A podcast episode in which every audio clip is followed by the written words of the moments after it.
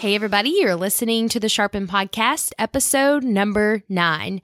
Today we have on guest Doug Wilson, and he's going to talk about intergenerational friendships. So let's get started. Hey everyone, Kirby Green here. Thanks for listening to the Sharpen Podcast. It's the podcast for young professionals. Hey guys, before we introduce our guest today, um, I know I ask this every time, but I really do want your feedback. So if you would, please leave a review on the um, the app um, so, the App Store, the podcast app, and let me know what you would like to hear more of, less of, if you have a new idea. Um, I really do want to hear from our audience. So, that is um, that's my one ask, and I'll leave it alone for the rest of the show. I'm really excited for our conversation today with Mr. Doug Wilson. Uh, so, brought him on the podcast to talk about intergenerational relationships. And as you'll hear, our conversation immediately shifted to talk about intergenerational friendships. And you may be thinking, well, that's not much different but it really is. So, really excited for this conversation today. Uh, a little bit about Doug. He's the chairman of Monon Capital LLC. It's a multidisciplinary investment, thought, and conversation studio that engages with partners around ideas and opportunities for innovation. Prior to founding Monon Capital, he was senior vice president and chief administrative officer of Hillenbrand Inc. until he retired in 2014. He has previously held senior executive positions at Boston Scientific Corporation, Guidant Corporation, Ronald Blue & Co., and Eli Lilly and Company. He also chairs the board of trustees of the Sagamore Institute, serves as the trustee of the Trinity Forum, and is a director of the International Arts Movement. One thing I loved about um, Doug that he shared with me, he's a steward of the Little Free Library in his neighborhood of the Arts and Design District in Carmel, Indiana. So the library is known for its focus on time honored children's books, um, its adult patrons, and uh, has a, some really, really cool short stories. Um, so he and his family are really passionate about um, not only the library, but ways to engage um, in their community and caring um, for those um, that, that live in their community. So I love that that example. Folks, here is my interview with Mr. Doug Wilson. Hey, Sharpen listeners, really excited to have a special guest on today, Mr. Doug Wilson. So first of all, Doug, thanks uh, for joining us on the Sharpen podcast. Oh, you're welcome. It's my pleasure. Yeah, yeah. So Doug and I connected through a, a mutual friend, which you're going to hear me say that a lot on this podcast, folks. Of well, we connected through a mutual friend. Actually, up until what five, ten minutes ago, Doug, we never spoken. Yeah, um, that's correct. To each other, yeah, just through email. So, guys, find those folks that are good mutual friends and that cultivate different relationships with folks that you would have never had had the opportunity to meet. But anyways, I'll I'll uh, I'll get off that soapbox. We're so excited to have Doug today, um, and and Doug. So folks have heard your bio, really impressive bio, and we want to hear more about that. But you know, just tell you know who is Doug Wilson. What are some of those stories or experiences that are key to who you are. And you know tell us what do you get fired up about in life? The the stage is yours. Well thank you.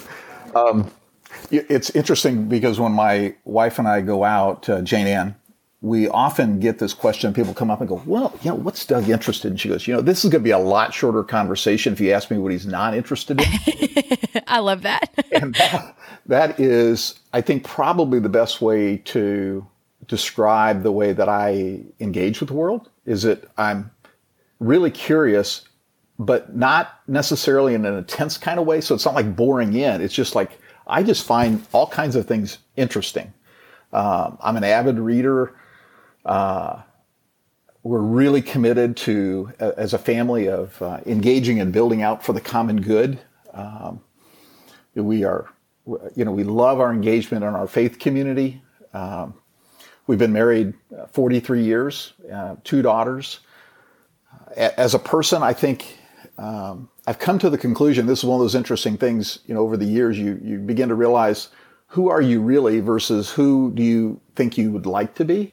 Mm-hmm. So, as an example, I've come to the realization that one of the things I do very well, and I think it's actually a gift, uh, a God's gift to me is that I connect people to people and people to ideas. And every time that happens, my buzz meter goes off the charts. So when I can uh, have that type of experience where somebody's saying something over here, and in my mind, I'm thinking, you know, you need to talk to this person over here, and kind of that that horizontal connection type of thing, uh, from one discipline to another, from one idea to another, to uh, for me, the, the world looks like like a giant mind map most of the time, and I love making those connections. A second thing has become a real passion for the notion of um, this intergenerational friendship part because I, I think a lot in the world of metaphors and I think about estuaries and in a lot of ways I view my life as as an estuary. So you've got all these things kind of coming in and estuaries are naturally incredibly fertile places. So for me, an intergenerational friendship turns out to be just another form of an estuary. We've got, you know, the, the folks in their 20s and their 30s. I've got folks that are older than me. I've got folks that are, you know, in their 40s. And when all those folks come together, amazingly interesting things happen. And to kind of unpack that more, then uh, I have committed myself uh, in this phase with uh, my own company to say my I just want to be available and accessible to people. So if somebody comes, if somebody calls and says, "Hey, so and so said I should talk to you," I want the answer to that question to be able to be sure, let's do that, as opposed to yeah in my corporate life where it was like, well, when I get back from, you know, this trip to Switzerland in, you know, 10 days, why don't we meet from four to five at the, you know, the coffee shop by the airport? Right. And that, right. that didn't allow for much accessibility or availability for that matter. So you paint that picture so well of intergenerational relationships and you said the word friendships which i love but let so let's go back let's unpack that so for you, Doug, I mean, when when did that personal conviction of I need this, I want this, I want to cultivate this? I mean, you said as a family we are committed to reaching out in our community in this way. I mean, what did that look like? When did that happen for you where I said we're we're committed to this as I'm committed to this as an individual in my business and as a family? That's a great question. Um, I would say it started a long time ago, but I actually didn't know what it was meaning that I, uh, my mother was a teacher, my dad was a salesman. They were always just engaging with people in their own world. So I could observe, you know, that they had all these things going on intergenerationally, largely through their work. Um, I was also fortunate to be raised in a home in which all of life is integrated. So, um, what I mean by that is that I never I can never remember having a moment where I'm trying to think about, I wonder how I integrate my faith in my work. Mm-hmm. Because in in the world I grew up in, my people were, my parents were people of really quiet faith. Um, but the notion that life isn't all integrated all the time, that, that's just the way life is. So I, I began in these conversations then with people where they'd say, um, boy, it looks like you just you just manage your work family relationship so well, your faith and your work thing so well. How did you manage to integrate it? And that's where my first experience of working, of being in these intergenerational friendships myself in my, uh, really in my early 30s, I had people basically going, that's the wrong question. It is definitionally integrated. The fact that you can break it into parts actually doesn't make that true. So if you're asked, if you're trying to find an answer to a question that's not real, there is no answer. Mm. And it took me a long time to figure yeah. out the wisdom of that. So the, the short answer to your question is I was actually a product of these intergenerational friendships, but I didn't know what it was. It just seemed natural. And then as it went on, I thought there were points where I realized that the people that I spent most time with were beginning to look a lot like me, meaning in my same age group, my same demographic, but in this case, really the same age group. And I thought, wow, um, this is awfully narrow. Uh, it's and narrow in the sense of almost a selfish sense of saying, how do I how do I understand how people who are in their 20s are experiencing the world if I don't have any friends who are in their 20s? And one day, and this is actually how I got connected to Edge, I had this epiphany where I thought, you know, the only people I know who are millennials are people who work for me or who are my children or friends of my children. I don't have any actual friendships with people who are in the millennial group, if you will. And I thought, I just, I'm going to fix that. So I, I hunted around a little bit and ran into uh, the folks at Edge and thought, okay, try that. And, and now I've got, in my own group, I have nine friends, true friends that we, we hang out together. I mean, we, as weird as that is, in some ways, I was like, I'm old enough to be their dad most of the time like all the time actually. But that's actually not what the relationship feels like. Yeah. you know we'll we'll go out and you know have a cup of coffee and just have a conversation just like friends would. But um, it so it began a long time ago but real very recently it became an act of intentionality of saying if i don't if i don't make this happen there's no natural way it's going to happen as right. a friendship so and I again, I, I just want to highlight. I love the fact that you're not saying intergenerational networking, and not that networking is a bad word or taboo or a relationship, but you're saying friendship. It, it is different. It feels different, and I love that that's your approach. And I want to, so I want to go back. You're talking about your family and how an integrated all uh, an integrated life was what you saw modeled growing up. That isn't the case across the board for everyone. And so you had a really great example from day 1. But you said I learned to engage with people in their own world. So as you've approached those those millennial relationships, those all of those friendships that you're intentionally pursuing, kind of walk us through that. How do you, practically speaking, engage with people in their own world? What does that look like?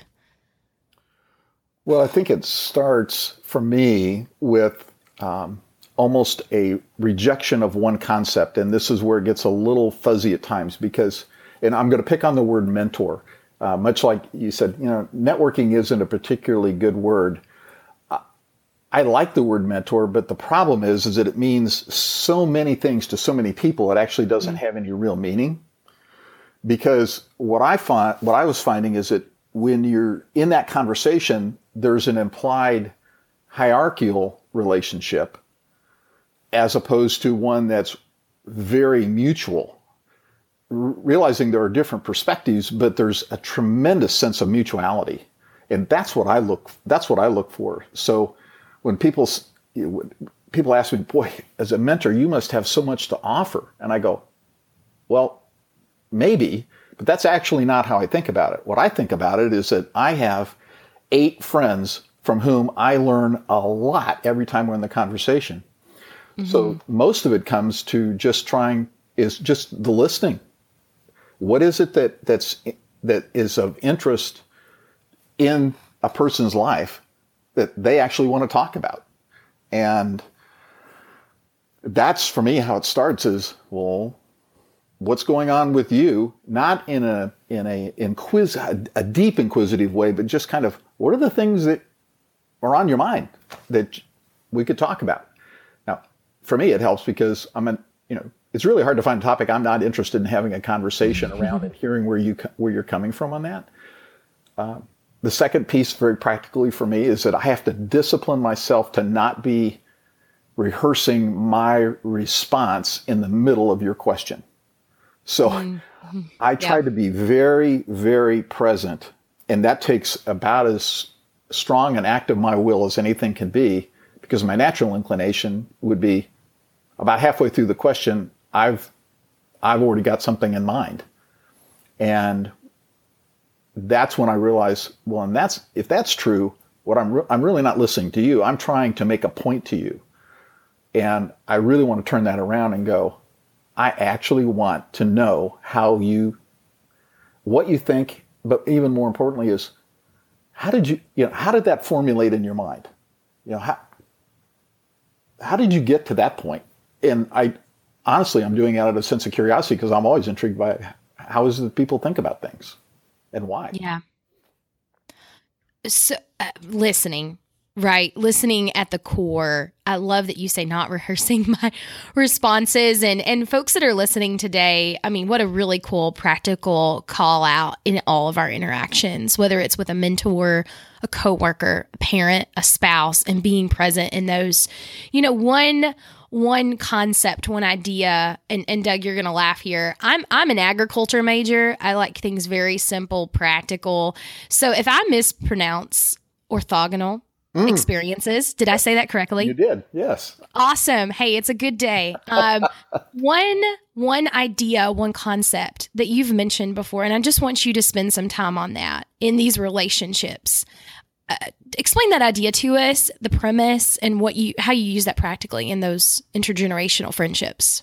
Well, this is uh, this is really at the heart of the way that I think about things. So it starts with the premise that oftentimes we're the prisoners of our past experience. So uh, over time, the experiences we have create a set of frameworks that we carry around in our head that we use then to assess things that come towards us. So we go, you know, if I if I'm a, a finance person as an example, oftentimes the frameworks that I use to assess almost every situation come through the lens of the fact that I've spent a lot of time in the world of finance and I'm doing, you know, so I end up with language like ROI in a conversation that's about a relationship. And you go, you know, that's actually probably not the best framework to think about a relationship. Mm-hmm. Um, you, so we have these frameworks in our mind, but the challenge with the frameworks is that they often come with strategies and actions as to how to assess things and how to react to those and or how to act into those. So it dawned on me through a whole series of experiences I had across my career of, wait a minute, things that appear new to me and novel, I actually live in other people's world and they're very natural. So orthogonal then becomes an intentional action to be with groups of people who are completely not like me, but with the purpose of understanding what are their frameworks, what are their strategies. So, a, a real short example I was in the pharmaceutical industry and uh, we were doing this work around combinatorial chemistry, which think about it as organic chemistry with math rather than mixing stuff together. And what the impact of that was, we create thousands of new chemical entities and the problem became one of, well, how do you screen them to find out what they actually do? And the pharmaceutical industry struggled with that. And you're thinking about an industry that says, you know, spends tens of billions of dollars, if not hundreds of billions of dollars a year, and they couldn't solve that problem. Well, we found a company down in the southeast, acquired the company, and I was looking at this technology and I thought, there's no way this is worth the tens of millions of dollars we're paying for it. And I said, I don't understand how an industry who spends all this money couldn't solve that problem. He goes, well, it's simple. You, you folks are all scientists. I actually went to General Motors Institute as an undergrad. This was actually an engineering problem. And Henry Ford solved it about 50 years ago. The fact that it looked new to you didn't actually make it new. And I had this incredible uh, moment of clarity that said, uh oh, if I can, if I'm going to be constrained by the frameworks in my head, that's a big problem. I have to add more frameworks. So I started doing things like I went to uh, a group, to an artist thing sponsored by the International Arts uh, Movement. I went to an encounter they had. And here I am, the only business person in a room full of people who are artists. And from there, it evolved to, and I do this with uh, most of the people I engage with now, is saying, I'd like for you to come with me to an orthogonal experience. And they'll go, what that? What's that? And I'll tell them a little bit of the story. And I said, but the number one thing I will tell you is that there will be virtually nobody in the room who actually does what you do. And their first response is, well, why would that be helpful? And it's like, well, because the best ideas actually come from associating with people who don't think like you do. So if you've got a novel problem on your hands, the odds that you're going to get an answer to something that feels novel from engaging with the people you're with every day, those odds are really low. But if you go out into other worlds, so as an example, I've got a uh, developer friend of mine, and we'll go to here, for example, uh, an evening conversation that would, would have uh, like Nick Kristof from the New York Times and John Inazu from Wash WashU having a conversation that demonstrates civility in the public square. Now, his first response is, How does that help me in developing? And my answer is, It doesn't help you in developing at all in the moment. But what it helps you see is how people who have radically different views of how the world should operate can actually engage in a civil, productive, common good advancing dialogue in a public square. And then he'll go along and he'll go, you know, that's exactly what zoning meetings are like. Mm, bingo. Yep. Bingo. That's the point. But you wouldn't know how to think about that if you hadn't seen it in action in another world. So, long way around the bush then is orthogonal turns out to be a way to add frameworks through experiences and then be able to see the strategies and actions that people have by simply viewing a problem differently than they were able to before. And I just enjoy inviting people to those. I, I, I really enjoy them, and so far everybody else seems to enjoy them as well. That that is so good. There's so much there, folks. There's so much there. And you know, Doug, we're in a time in our country, in our world where there's truly a lack of unity. And with it within the church context, just across multiple organizations and entities. And what I love in this big picture here, we have intentionality around surrounding ourselves with people that do not think and look and talk like us. Mm-hmm. And there's absolute value in that. And whether you cultivate a new friendship, you learn how to conduct a meeting differently, you solve a problem, but bigger than that, it's a relationship and a friendship that I think is filling that gap as we think about a lack of unity across just yeah. multiple organizations and groups here. So, uh, let me ask you this. So, you talk about engaging with millennials through Edge. So, we've had Dave Neff on before. Um, Edge mentoring, we'll put a little plug in here. Doug and I can't go on with this interview without doing this. Um, check out Edge mentoring. It's been impactful for me. It, I know from our conversation, it's been impactful for you, Doug. So, if you want an intentional way to cultivate intergenerational friendships, it's a great avenue. But with that said, if you could just have, you know, all of the millennials in the world and if you could send a message out around this this theme, this idea, this passion of yours of intergenerational friendships, what would you say? And then uh, across across all all generations, all age groups, you know, uh, so the folks that are listening to this are probably in that millennial group. I mean, just what message would you hit home with those folks today as as you think about this topic and this idea?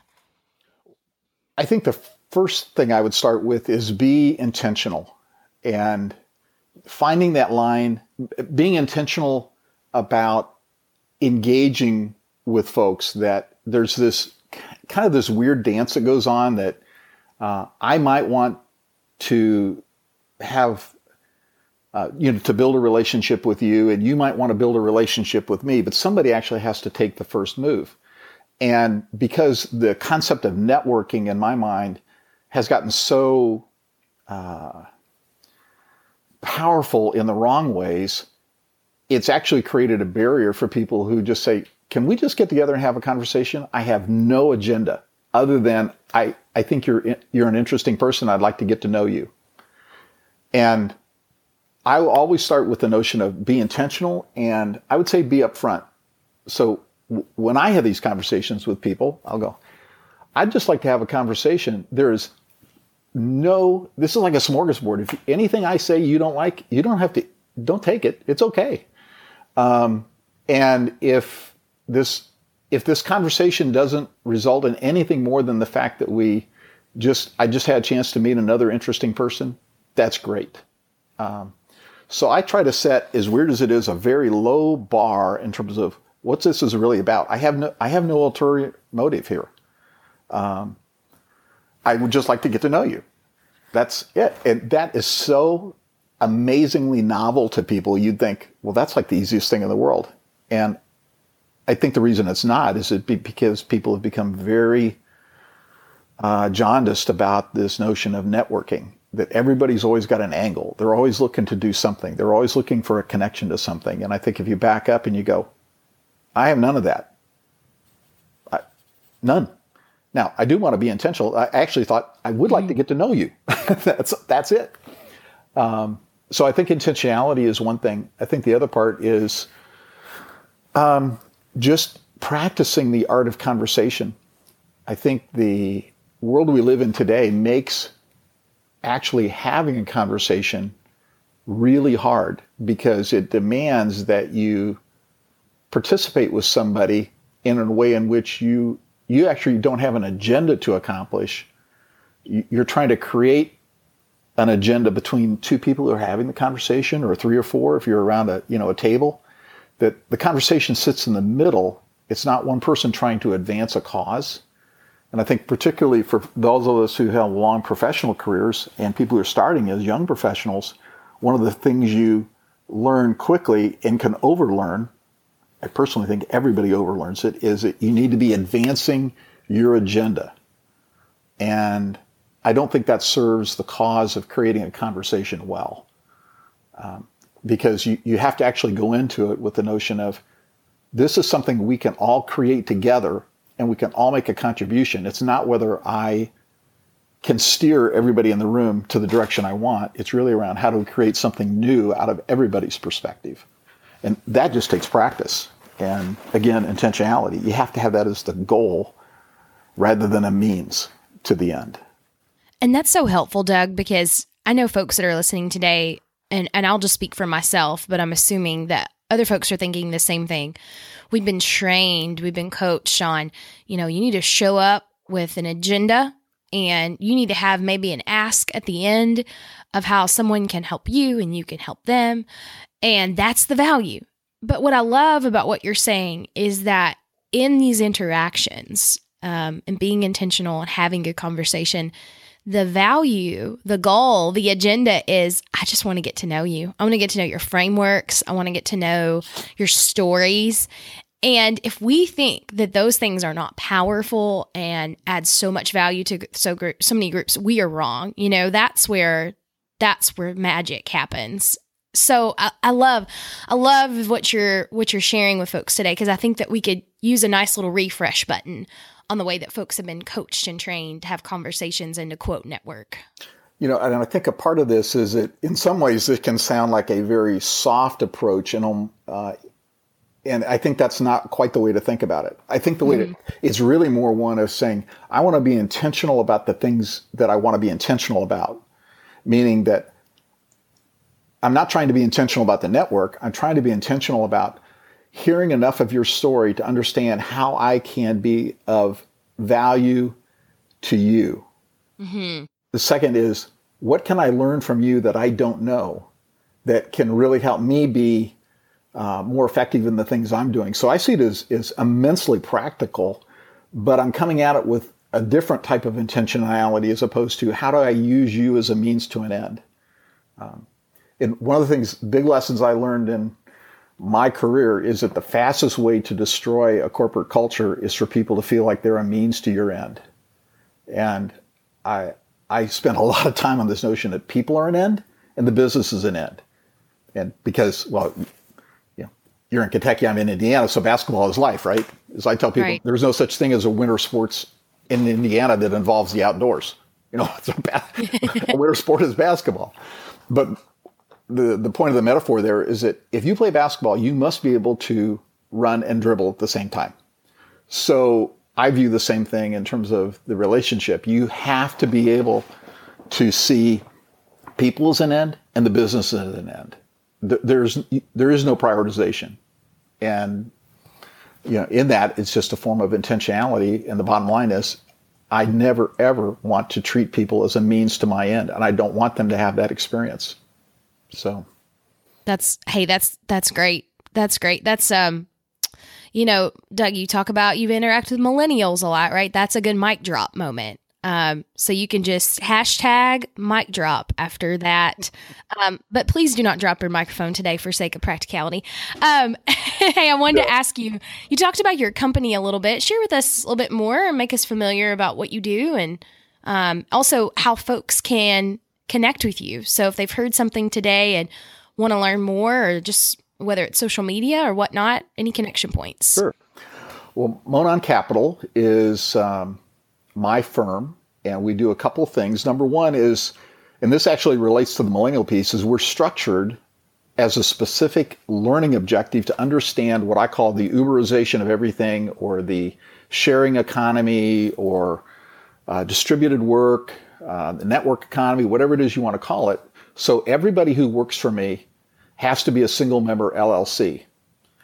And for me, it's a, it's a notion of understanding how is the nature of work changing when the concept of what it means to be an employee is changing and moving out of, you know, that's always been true for artists and others. But now, as an example, I, you know, I have a financial professional who works for me who does this. I have a person who does writing and marketing type stuff with me who, who's a single member LLC. And I, say, I don't want you to not grow. So if you decide to expand your business, have at it. It just means that I need to find another person because I have a very specific learning objective about understanding the implications of this Uberization of work, where people are actually the value creators and capture most of the value for themselves in a different type of an employee relationship. So that's how we're physically structured. And when I say we, uh, it's a collection of people that I work with and very much in a, in a peer type thing. In terms of the actual work we do, we do venture capital investing in healthcare, and I, I have a couple of partners in different places, and we do mostly healthcare and technology in the intersection, although we do a lot in agriculture and a few other things. That's one arm. The middle part is what I call a thought and conversation studio, which is where I spend the bulk of my time, which is actually these types of conversations. How can I help you uh, unpack a very vexing problem you have? And we use a multidisciplinary approach. So I say, you know, somebody will call and they'll go, I, I, I'm really perplexed by this. And I start with the assumption of you're smart and you got a lot of smart people who work with you. So why don't we start this story over again? And I will, I'll listen to your story, but then the next time I'll bring a molecular biologist, an architect, somebody who knows nothing about your world. And you tell that story again, and we'll hear it through this orthogonal lens. We'll hear it, we'll hear you tell your story metaphorically, if you will. And then we'll tell you, well, here, if I'm an, if I'm an architect, here's what you've just described for me and it gives people insight into new frameworks and new strategies. And then if they just say, you know, hey, I, I think I actually want to focus on that issue now, then I make the connection to people who will do a longer series engagement with you on that. And then finally, we have a, a charitable fund that we run through the National Christian Foundation. So that's the three arms of, of Monon Capital.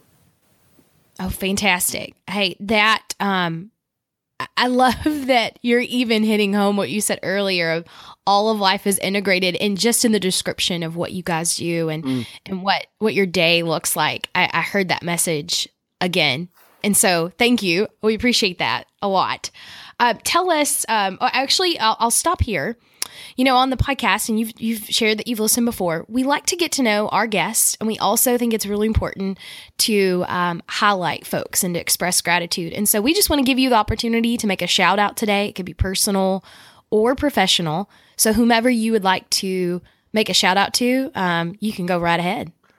Well, that's an easy one. Um, as we talked before we went on, um, we're celebrating my uh, mom's passing at 90.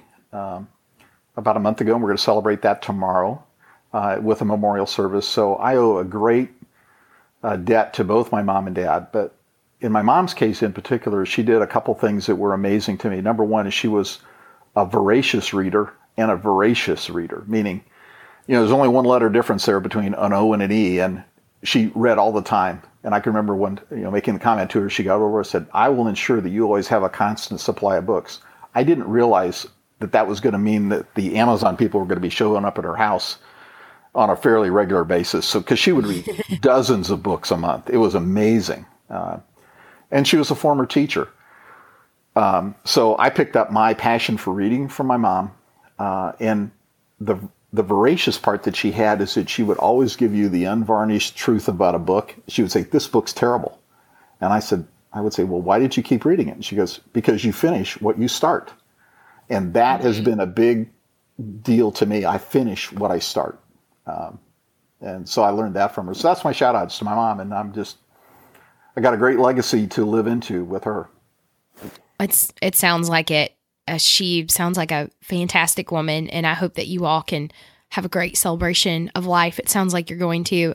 Was she? I have to ask you. So your mom um, passed away at ninety.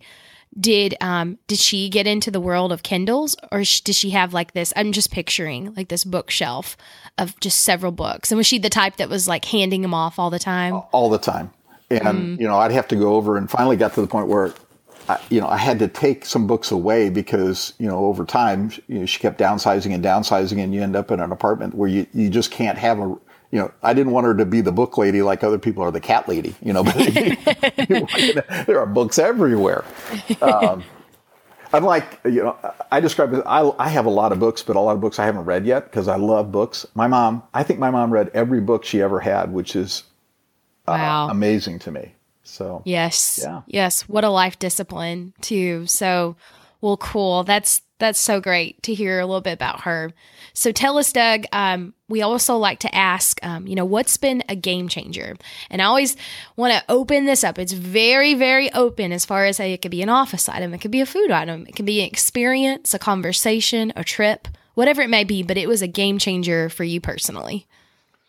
Well, this actually, uh, interestingly enough, came from my dad because I was relatively young in my career as a professional, and I can remember sitting with him, and he, I was complaining that I didn't think I was getting the experiences that I needed to be able to grow.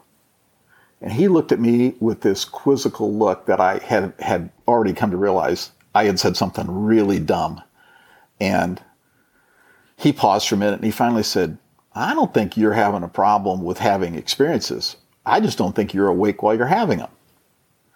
And I thought, I think I understand what you're saying, but mm-hmm. that began a journey for me of saying, because he then he went on to say, look, the, from the moment you open your eyes in the morning until you close them at night, your life is filled with experiences. The question is whether or not you're paying attention.